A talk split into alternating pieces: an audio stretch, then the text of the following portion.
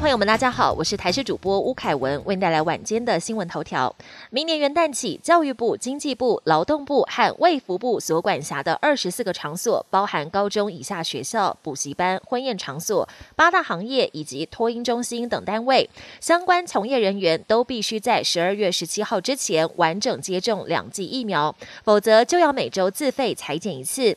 副业和新进人员除了接种两剂疫苗之外，还要提供三天内的抗原快筛或是 PCR 阴性证明。有业者表示，新规上路，民众的确会为了不想裁剪，选择打完两剂疫苗。但在规定内的场所，原本完整接种率就偏高，执行上不算太困难。国内医师则认为，这是提高群体免疫的好方法。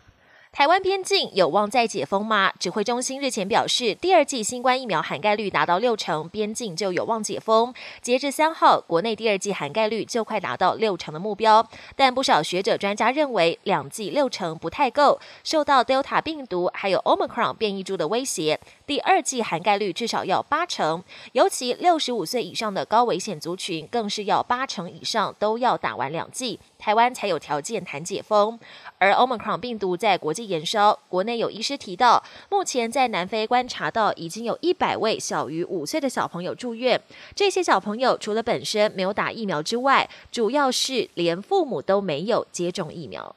变种病毒 Omicron 目前在国际上被视为大魔王，因为它的病毒及蛋白有三十二个变异点。有专家推估，它可能兼具 Alpha 株的高传染力，还有 Delta 株的疫苗逃脱力。外界忧心 Omicron 的变异是否会让 PCR 检测敏锐度降低。对此，指挥中心医疗应变组副组长罗一军表示，目前 WHO 核准的试剂都能准确侦测 Omicron。接下来，即便二剂、三剂覆盖率提升，医院和机构的探陪病筛检还是不会放松。国际焦点。Omicron 病毒持续发威，美国已经有十二个州共出现二十起确诊病例。防疫大将佛奇坦承，Omicron 已经进入美国社区，未来确诊者只会越来越多。另外，挪威也发生 Omicron 群聚感染，一场耶诞派对演变成超级传播事件，一共有五十个人事后确诊，其中十三人感染 Omicron 病毒。日本则是有工厂出现四十二人感染新冠肺炎，但确诊者当中目前并没有验出 Omicron 病毒。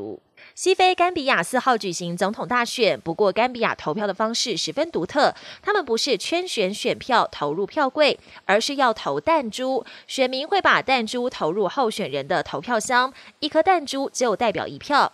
原来甘比亚文盲率高，投弹珠的方式可以避免出现废票。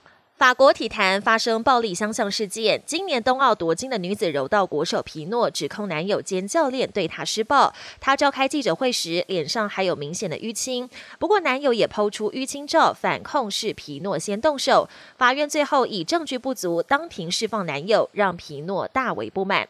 本节新闻由台视新闻制作，感谢您的收听。更多内容请锁定台视各界新闻与台视新闻 YouTube 频道。